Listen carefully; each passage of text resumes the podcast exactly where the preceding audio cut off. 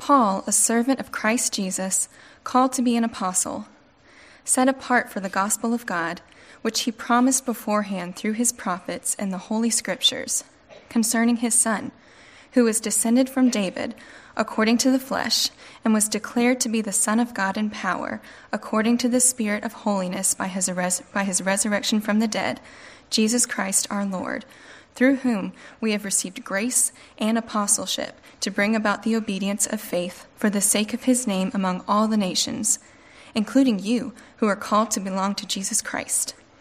To all those in Rome who are loved by God and called to be saints, grace to you and peace from God our Father and the Lord Jesus Christ. If I were to ask you, what has been the effect of the gospel in your life? What change has been wrought in your life uh, through the gospel over this past year? A lot of us, it, that's a different question than do you know the gospel? You know, can you articulate the gospel? You know, there's a difference between knowing about the gospel and intellectually and knowing the gospel. You know, knowing about the gospel would be would be analogous to like cut flowers. You know, cut flowers you can see the flowers, there's a degree of scent and, and fragrance, but there's no fruit that's being borne out of the cut flowers. Uh, to know the gospel, though, and to, to have your roots planted in it, uh, produces a fruit uh, out of your life. It's like cut flowers versus a potted flower. A potted flower can continue to sustain and, and create fragrance and create fruit because it's rooted and grounded. And that's what Paul wants us to know in this, in this opening introduction of his letter. He wants us to, to understand the difference between knowing about the gospel and knowing the gospel, knowing the gospel so that it bears fruit. Now, it's a simple introduction, really. I mean, in accordance with the letters of the time, we write letters differently now, right? We, we say to who it is or the, the sendee, whoever we're addressing it to, and then we give the body of the letter, and then we end it with who's written the letter. In the uh, Hellenistic world, it wasn't that way. They would, the, the author, the sender of the letter, would state who he is, and then, and then to whom he's writing, and then the greetings in the body of the letter.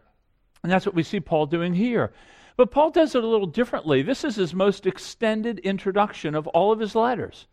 Uh, he's really speaking personally and theologically. It's a heavy theological introduction. Why?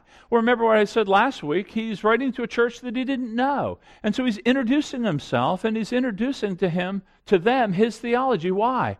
Well, remember part of the reason why he's writing this letter is that he wants them to help him move the gospel to Spain. He wants that church to partner with him so that they together would take the gospel to Spain. They didn't know him. And so he writes about them. So when, I, when we look at this sermon, uh, we're just going to follow the outline of the introduction. We're going to talk about Paul, Paul, who's an apostle of God. He's a servant of God, we're going to find. And that's in verse 1. And then we're going to look at the gospel of God. This is what he's preaching, this is what he's declaring. And that's in verses 2 through really 5. And then we're going to look at the people of God, those to whom he writes in 6 and 7. So those are kind of three movements of the text, and we're just going to follow along with it. Uh, so first, let's let's listen to what Paul says about himself. How does he identify himself? He identifies himself really, and I think uniquely, as a servant of Christ Jesus, and he's called to be an apostle, and he is set apart for the gospel of God. That's all he says. Now, you know, when you introduce yourself, and when I introduce myself, we tend to want to put our best foot forward and maybe talk about who we are, where we've come from, and our background, our experience, our heritage, whatever, our family, some connection with the people that we're speaking with, maybe even some accomplishments, or these have been our experiences. But Paul doesn't do that. He simply says he's a servant of Christ Jesus. Now, a servant, that little, that little word, you know, servant has a, a, a nicer connotation than the word is probably more slave. He's a slave of Christ Jesus. Now, to be a servant or a slave of God adds a measure of dignity to it because of the the, the value of the person to whom you're serving. But, but Paul wants us to understand he sees himself as an absolute slave to Christ. That, that everything Christ is and wants and desires, Paul's going to seek to do. Paul's absolutely abdicating his will and submitting himself to God to say, I want to follow God. I want to follow Christ, who is my Lord. It's a position of humility. But he also says he's, he is called as an apostle. Now, an apostle does have authority with it, right? There, we don't have apostles anymore. People call themselves in certain denomination apostles, maybe a little a apostle, if you would. But, but the apostles in the New Testament were those who had seen Christ raised from the dead. So obviously, it's a position that has a, has a certain terminal point to it uh, because there are no, you know, only in that first generation were those who had seen Christ be raised from the dead. And so he's been called, but, but though he has authority and a unique position, he states how humble he is about it. He's been called to it. He didn't aspire to it, he didn't qualify for it, he didn't seek it out. I mean, God called him. You see that in verse 5, didn't you? When he says, Through whom we received apostleship and grace, and you could translate that, who we received apostleship through grace. It wasn't inherent in Paul. In fact, in Galatians 1:15 he says that he was called from his mother's womb. Why would he say that? To let everybody know he did not have what it took to be an apostle. He didn't have it inherent to him. He didn't have that quality that he should be an apostle. No, it was by God's sheer grace that he was called to do it. And then we find out that Paul also says he's been set apart for the gospel. And you'll see this in Acts chapter 9 when he was called on the road to Damascus that God says, You're going to preach the gospel to the Gentiles. He was set apart for a certain task. Now, I think if Paul hadn't been converted, he wouldn't have introduced himself this way. Uh, Paul was much more confident and strong in himself. If you, if you listen to how he sees himself in Philippians chapter 3, he says, I'm a Pharisee of Pharisees. He was of the tribe of Benjamin, circumcised on the eighth day. As to the law, he was blameless. Paul's been changed. Paul has been changed to start saying, No, I'm a servant. I've only been called to be an apostle and I'm set apart for the gospel. You see a humility here, and it's come about from his conversion. So in Acts 9, if you don't know the story, in Acts 9, Paul's going to Damascus and he's going to persecute Christians. Paul had a clear vision to destroy the church of Jesus Christ. In fact, it says, the text says he was breathing threats. I mean, he is just angry at this church. He's going, he had already put men and women and children in prison for following Christ. So he's going to expand his reach of persecution. And it's on the way that he's going to do that that God says enough. And Christ, blinding light, knocks him to the ground. Says, No more. You're going to be a servant to me. Changed his whole life. He ends up becoming the greatest, at least in terms of the letters written, the greatest apostle ever. He just said, That's it. You're, you're done persecuting. Now you're going to serve me. Good reminder when we see a person like Paul. Some of us, I think, when we look at those in our family or our friends and we think, we try to determine how close they are, if they're not Christian, how close they are to becoming Christian based upon how open they are to the truth or how open they are to discuss. And we think that if they're more open, if they're more communicative, maybe they're closer to receiving the gospel. God doesn't need that. Look at Paul. He's breathing threats, and God says, Enough. I want you to be my servant. I mean, it's just amazing that the Lord's arm is never too short that we may look at people and determine where they are on this continuum of coming close to faith. Not so with God. May that encourage you to continue praying for those in your family or friends or the neighbors that seem so resistant and so hardened that they are not out of his reach. And so this is how Paul's been changed, and this is why he now identifies himself as a servant and as an apostle and set apart. How would you identify yourself? If you had to write a letter for the church, what would you say? How do you, do you, do you identify yourself as a Christian or a believer? Would you ever call yourself a servant of Christ? Does that seem too spiritual a term? Do you see that we just don't speak that way anymore? I understand why you wouldn't call yourself an apostle. If you did, we'd probably have to chat and speak about it a little bit, because uh, then you could start writing scripture or something. But but would you call yourself a servant or would you call yourself set apart for the gospel? Now, maybe you're not set apart to preach to the Gentiles as Paul was, but we're all set apart. I mean, we're all set apart to see how the gospel affects our lives and should change us. But could you call yourself a servant? Do you see your life as being identified as one who is seeking to follow Christ? Would you create an identity around being known by Christ rather than creating an identity about what you do or how effective you are at the job or, or being a mother or being a parent or, or being working at this company? I mean, do you see your thoughts and your ways trying to parallel Christ? Do you seek in the morning to get up and think, I, I want to serve you by serving your people? Do these things come in your mind? The Christian wants to be a servant of this great master. I mean, we want our lives to be reflective. Jesus, who didn't come to be served, but to serve and to give his life as a ransom for many, he's kind of set the path for us. So, so maybe ask, maybe talk to a spouse or a friend today. Would you like to be called a servant of Christ? Is that how you can begin to identify yourself and see yourself as truly a servant? I'm going to submit to him today, not out of demand or not out of fear, but out of joy. The one who came to serve me, I want to serve out of gladness and willingness of heart. if you're not a Christian here and you're just visiting, it may seem strange that we call ourselves servant of Christ. I mean, you think he's dead. Nobody's a servant to someone who's dead. I mean, once the person dies, the termination of service is over. So, so, so doesn't make sense. Well, of course, we would say that in the text it reminds us that he's been raised. We would say that the scriptures show how the eyewitnesses, the apostles, and Paul himself testified to seeing Christ alive. So the reason we say that we are servants of Christ Jesus is because we believe he's been raised. He's seated at the right hand of God, and he's ruling right now, and so we do serve a reigning and returning king. When he returns, we don't know. We wait for him with joy filled anticipation. But that's why we call ourselves servants of Christ Jesus.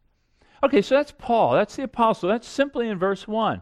But look at Paul the Apostle, who's set apart for the gospel. He explains what the gospel is to us. Remember, we're just in the introduction. Paul's just trying to let the people of Rome know this is who he is. I want to explain four things about this gospel that I think are important for us to understand. For some of you, this may be a, a, a bit of a retread, and I, I pray it would only refresh you. Uh, for others, it might not be. But, but notice what he says about the gospel. At the very end of verse 1, he says, The gospel of God. The gospel of God. Now, remember what gospel means. Gospel just means good news. That's all it means. Evangelium, it's a word used in secular Greek literature. It was a word used at the birth of Caesar Augustus. It was good news that we have this one born to us. So everybody has good news, but this is different good news. This is good news from God. God has good news for us. And of course, this good news is going to be that Christ is going to come to deliver us. But I want you to understand this good news is differentiated from good news from Paul or the apostles or the collected wisdom of the day. This is good news from God. Uh, the gospel, the bringing forth of a son to save us, was, was God's idea. It originated with God, it's his plan. It was in his heart. And it's not just it's not just from God, it's about God. When you look at the gospel, uh, you see the kindness of God to meet us in our sin. You, see the mercy of God to forgive us. You see the, the compassion of God to adopt us as children through faith. I mean, all of it's from God. Credit him with the idea that Paul did in 2 Corinthians 5:19 he says all of this is from God, who has reconciled us to himself through Jesus Christ. Credit God with it. The gospel's about God. You know, Martin Luther, the great reformer of the 16th century, he says this He says, The Christian religion is not the result of blind accident or fate determined by stars, as many empty headed people have arrogantly assumed, but it was by God's definite plan, deliberate predetermination, that it should come out so. God determined the time, the place, the people. God did it all. The good news that we have has come to us from God. But not just from God. Notice how Paul continues in verse 2 when he says, This has been promised beforehand. In other words, the source of the gospel is God, but the evidence of it's found in scriptures. In other words, the good news, the gospel is not a theological novelty. It is good news, but it's not new news. It's old news. It's been part of the Old Testament, right? Adam knew the gospel. Abraham knew the gospel. David knew the gospel. Isaac, Isaiah knew the gospel. Mean, let me just remind you back in Genesis chapter 3, you have God promising the man and the woman who have fallen into sin, they're separated from God. He says, Listen, from you will come a seed, and he will crush the head of the serpent. In other words, he's going to crush the one who incited the rebellion that caused about this breakage of God's creation from God. Or in Genesis 12, 1 to 3, Abraham is told by God that his seed will be a blessing to the nations of whom Paul's now going to with the gospel. You see David being promised that he would have a son in 2 Samuel 7, and his son would have an eternal kingdom. And then you see Isaiah pick up the language of David's son being born of a virgin, right? And, and, being called Wonderful Counselor, Mighty God, Eternal Father, Everlasting, count, everlasting Father. That, that upon him a government would rest, the Son of David. So you see the Gospels throughout the Old Testament.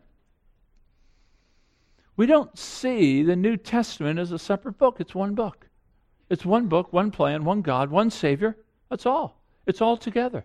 In fact, Jesus even said this in John chapter 5. Speaking of religious leadership, he says, You search the scriptures because you think that in them you have eternal life, and it is they that bear witness about me.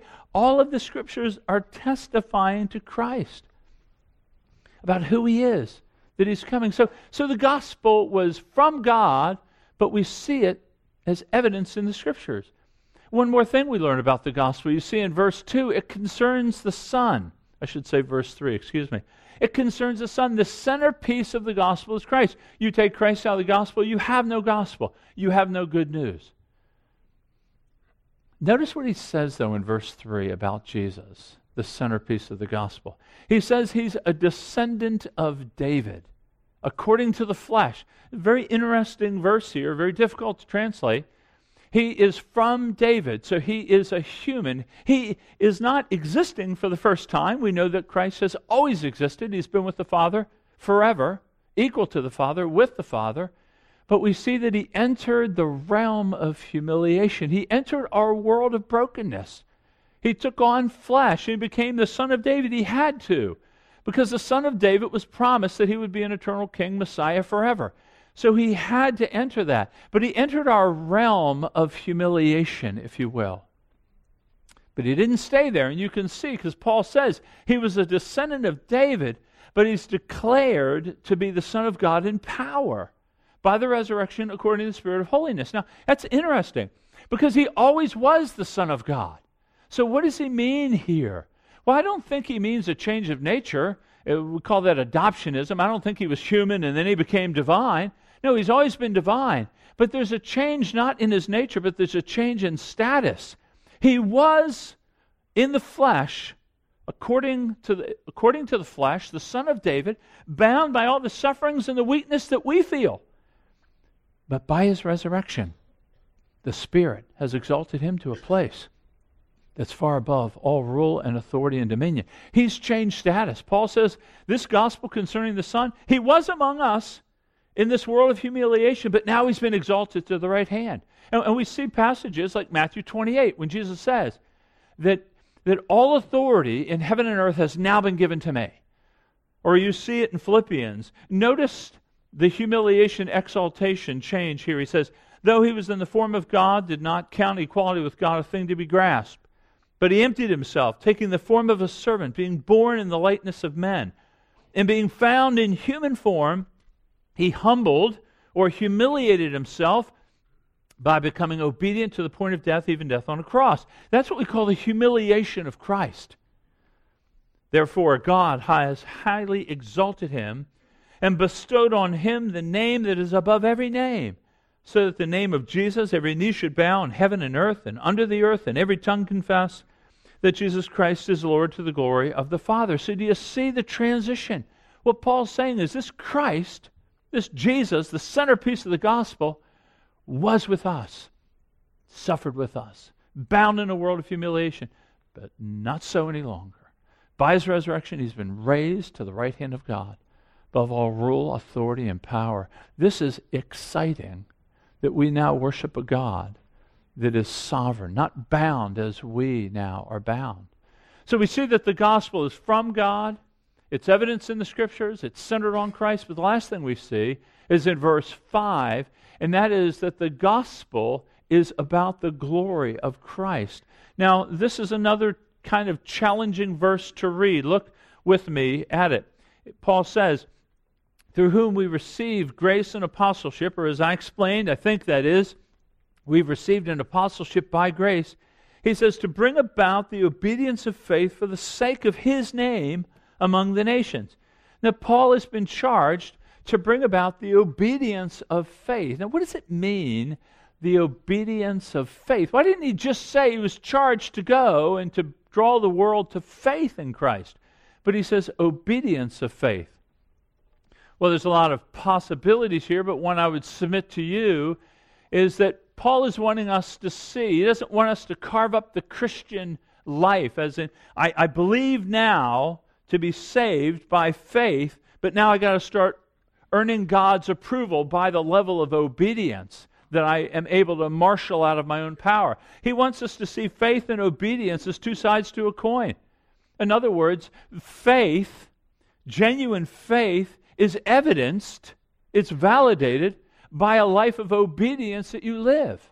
And this is kind of separating it from Dietrich Bonhoeffer's argument of, of the cost of discipleship, cheap grace. You know, a lot of people think, well, I'm just going to believe and I'll be saved, and then I can get about my life as I want. And this is why I believed. I mean, back then, when I was, whenever, 18, 22, whatever, I believed and then we just live a life the way we want. It'd be like me marrying Carol and say, well, I loved her when I got married, but I just like all these other girls now. But I, I did love her. We're married. I mean, I, I made the commitment to her. You don't have it both ways. It's, it's two sides to a coin. That genuine faith that is evidence of conversion because obedience is believing the gospel. That's your first step of obedience. I'm taking a step to believe the gospel. I, I believe that Christ has died for my sins and has risen for my life. But then that, that belief that's exercised, that obedience and belief, is then validated as I continue to obey. It's not that we don't sin, but when we sin, we see it as disobedience and we repent of that sin. So we might walk in obedience again. I think that's what he's driving at. But Paul, who, de- you know, kind of describes his mission as calling the nations to an obedience of faith, that's not his fundamental goal. His fundamental goal is for the sake of his name. In other words, Paul's motivation of mission is the very glory of Christ that he'll receive from those who believe. So that's why John Piper says missions exist because worship doesn't. Missions is for the end goal of worship. That, that all of our missionary, all of your missional activities, whether it's overseas, halfway around the world, or whether it's you mustering up the courage to speak to your neighbor about the good things of God, the end goal on our hearts is that Christ would be honored by that life, that Christ would be worshiped by that person, that they would come to understand the incredible worth of Jesus Christ. That's what motivates missions, not a have to, not a get to. It's to see round the throne of grace every tribe, tongue, and nation represented by those whom God has chosen, that you have brought the gospel to. That's the dynamic here. So that's the nature of the gospel. Paul, as a servant of God, explains in his introduction this profound definition of the gospel of God, just in verses 2, 3, 4, and 5. Pregnant statements. Now, let this gospel be good news to you. So many of us, it's so familiar, and we forget what it teaches us. I mean, the gospel is good news because it reminds us of the care of God. How many of us can tend to think God is a bit stodgy, old fashioned, maybe even distant? Maybe you've been praying and He hasn't answered your prayers. Maybe He hasn't felt close to you. And yet, when you see this, this kind of text is supposed to fashion our understanding of who God is you know, most of us, or many of us, if you're the older brother type like I am, I can tend to think God is a, a God of merit. That even though I've been saved by grace, somehow I keep falling off the grace trail into the merit trail. And if I do this, this, this, and this, then He's going to love me. And yet we see here, this plan of rescue was all His idea. He's a kind and gracious and loving God. Will you let this scripture change your view of God? If you've come in here thinking that God is not kind and generous and merciful and long suffering, would you let this text adjust your frame of reference? It's not only good news that God's so kind to us, but, but it's good news that, that the gospel authenticates the scriptures. Uh, we live in an age of distrust. We don't trust people. We don't trust our politicians. And sadly, there is much material that would warrant maybe that response. Uh, we tend not to trust business situations and the like. We think they're out for their good and not ours. We, we, we fight and struggle to trust. But God keeps his promises. He's the one that you can trust. His word is being authenticated by him keeping the promise that the Son would come forth, and he did. A Savior would come to deliver, and he did. Uh, uh, he would be put to death, and he was. He was going to be raised from the dead, and he was. So, I mean, it authenticates the truthfulness of Scripture. This is why we read the Bible. And you get in the beginning of every year this Bible reading plan. We want to know what God says. This is why we dedicate time in the sermon to preach the Scriptures. We want to know who God is and what He says. You know, it says in Romans chapter 10 that faith comes by hearing the word of Christ. That's why we preach the words of Christ. And we preach the words about Christ because that's how you're strengthened. God forms a people by His word. And so, as His Word is explained to you and you adjust your life, you become more human. You become more Christ like. That's what it's for. It's good news for that. But it's also good news what I've just explained to you. The gospel should make us happy because we really are forgiven. You know, the salvation offered in the scriptures is not a potential salvation. It's not if you do these things, then maybe. No, it's an actual salvation when he suffered and died and was raised, he was confirmed to be the Son of God in power. He actually can save to the uttermost. So many of us are worried are we going to finish well in life? Well, Romans has a word for us. We won't get to this until a few weeks, but he says he was delivered over to death for our sins and was raised to life for our justification. You are now justified by faith. You know, many of us have trouble forgiving ourselves. We look back at our past and we look at the darkness of it and we begin to focus on some specific and very, very dark sins that we've committed. And we think that God can somehow forgive the littler stuff, but the big stuff that we've done, maybe you've, you've been adulterous or you've had an abortion or, you've, or you have um, participated in just ruining the reputation of another person or perhaps you've had such murderous thoughts in your mind over and over. You could never be forgiven of those things.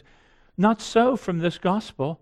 This gospel is able to clean you. He was raised for your justification, so that when God sees you, you will be justified, you will be forgiven. This is good news. You don't have to carry those dead corpses along with you.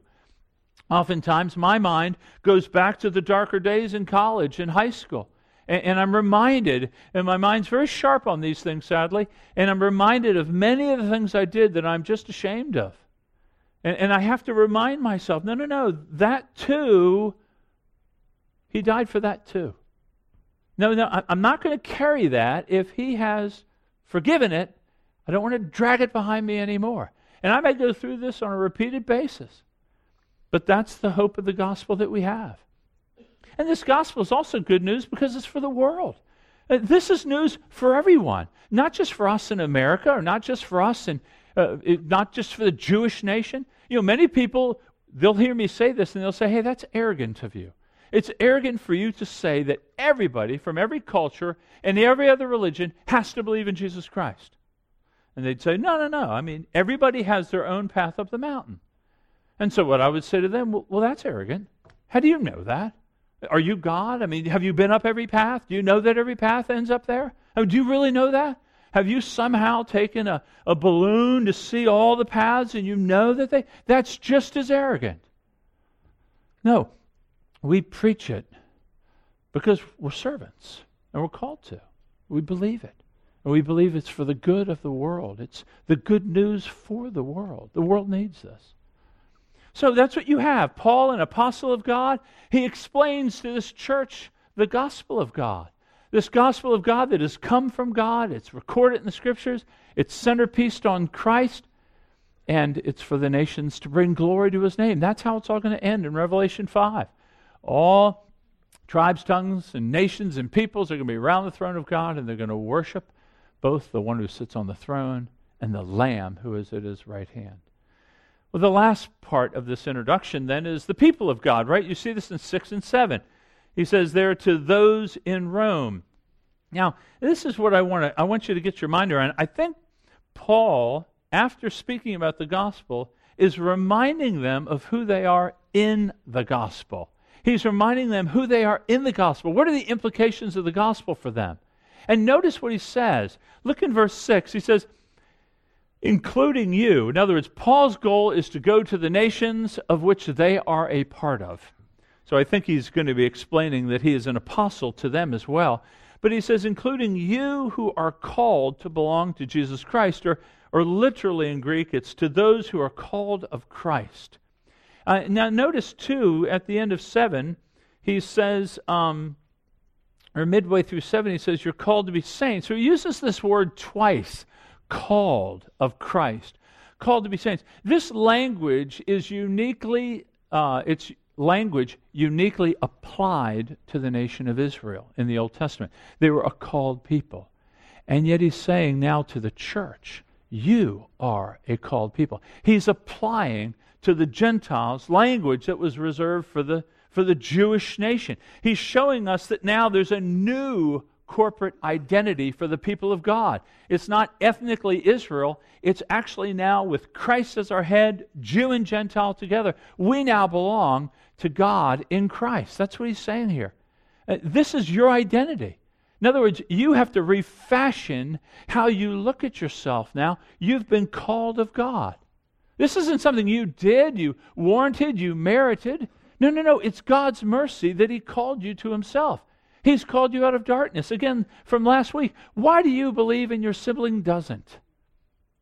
Why do you love Christ and really believe that he has died and been raised for you. And the person next to you has the same level of, of education, same background, and they don't believe. It, it, is it because you're smarter? I don't think you'd say that. You've been called by God. And, and, and that's, that's the grace of God in your life. It, it's the grace, and that's why He calls us. He calls us into the family of Christ uh, to be holy, to be saints, to set our lives apart. That's why we want to walk in obedience to God. He's called us, He loves us. In fact, He says that in the next verse. He says, To those in Rome who are loved by God. Do you know that you're loved by God? You know, sometimes I've got to pound this in my head like with a, with a, with a hammer. You are loved by God. You are beloved. That's what he says. Again, I'm asking you to conform the way you may look at yourself and the way you analyze how God views you. Don't, as a parent, some of the hardest thing, a hard, a challenging thing would be when you're trying to articulate to your child how much you love them, and yet they don't feel that love. And they are implying motives or they're implying feelings to you. You're like, I really love you but the, search, the situation or the circumstances are such that maybe they don't sense your love, but you have that love. You know, God is saying here to those in Rome who are beloved of God, you're beloved. And that, that's, that's the fuel of why you were called, by the way. You weren't called because you had potential. You were called into his family because he loves you. Right? In Ephesians, Paul says clearly, in love, he predestined us to be adopted as sons and daughters. You are deeply loved by God. We so easily slip back into this meritocracy that, that he loves me, he loves me not, he loves me, he loves me not based upon what I do. I, have got to fight that all the time. But I want to fight it. I want to fight it. You know, Lamentations gives us this encouragement because many of us, I have heard you share, and I know that you've thought this way, that I don't know how God could love me. And it really just stops up the flow of God's grace that He wants for you. And I received this instruction instructions from Lamentations chapter 3, uh, Jeremiah says this. He says, But this I call to mind, and therefore I have hope. In other words, he's going to take his mind and he's going to recall this. He's going to be reminded of this. And once he's reminded of this, then he's going to have hope. And what he says is, the steadfast love of the Lord never ceases. In other words, don't listen to the lies in your mind. You want to remind, he says this This I call to mind. I want you to call to your mind so that you can have hope that he calls you beloved. And that's why you've been called. He calls you beloved. So, so what Paul's going to do now with the bulk of the letter is just explain all that I've shared with you in this kind of nutshell of a sermon. Uh, that Paul is a servant of God. He explains the gospel of God, and he wants to remind the people of God to know you've been called, you've been loved. And this is what life is going to look for you. So let me encourage you. We have a few moments of of maybe quiet meditation. And in this meditation that we always give you, we pray that God would do a hundred things in your soul in these few moments. Maybe to some of you, it will be conviction of a truth that you've long forgotten. Uh, for some of you, it will just be to encourage you, that you would feel strengthened because you feel weak. Others of you, it would maybe have more of a crushing effect on resistance that you may have to God. Uh, but, but you are dearly loved by God. I, I want you to hear me say that to you. I want to say that so I can hear it myself that we have been loved by God. And the way we know that is we've been called to belong to Jesus Christ. It's a work of God, it originated with Him. So let's just take a minute and enjoy this, and then um, I will pray for us.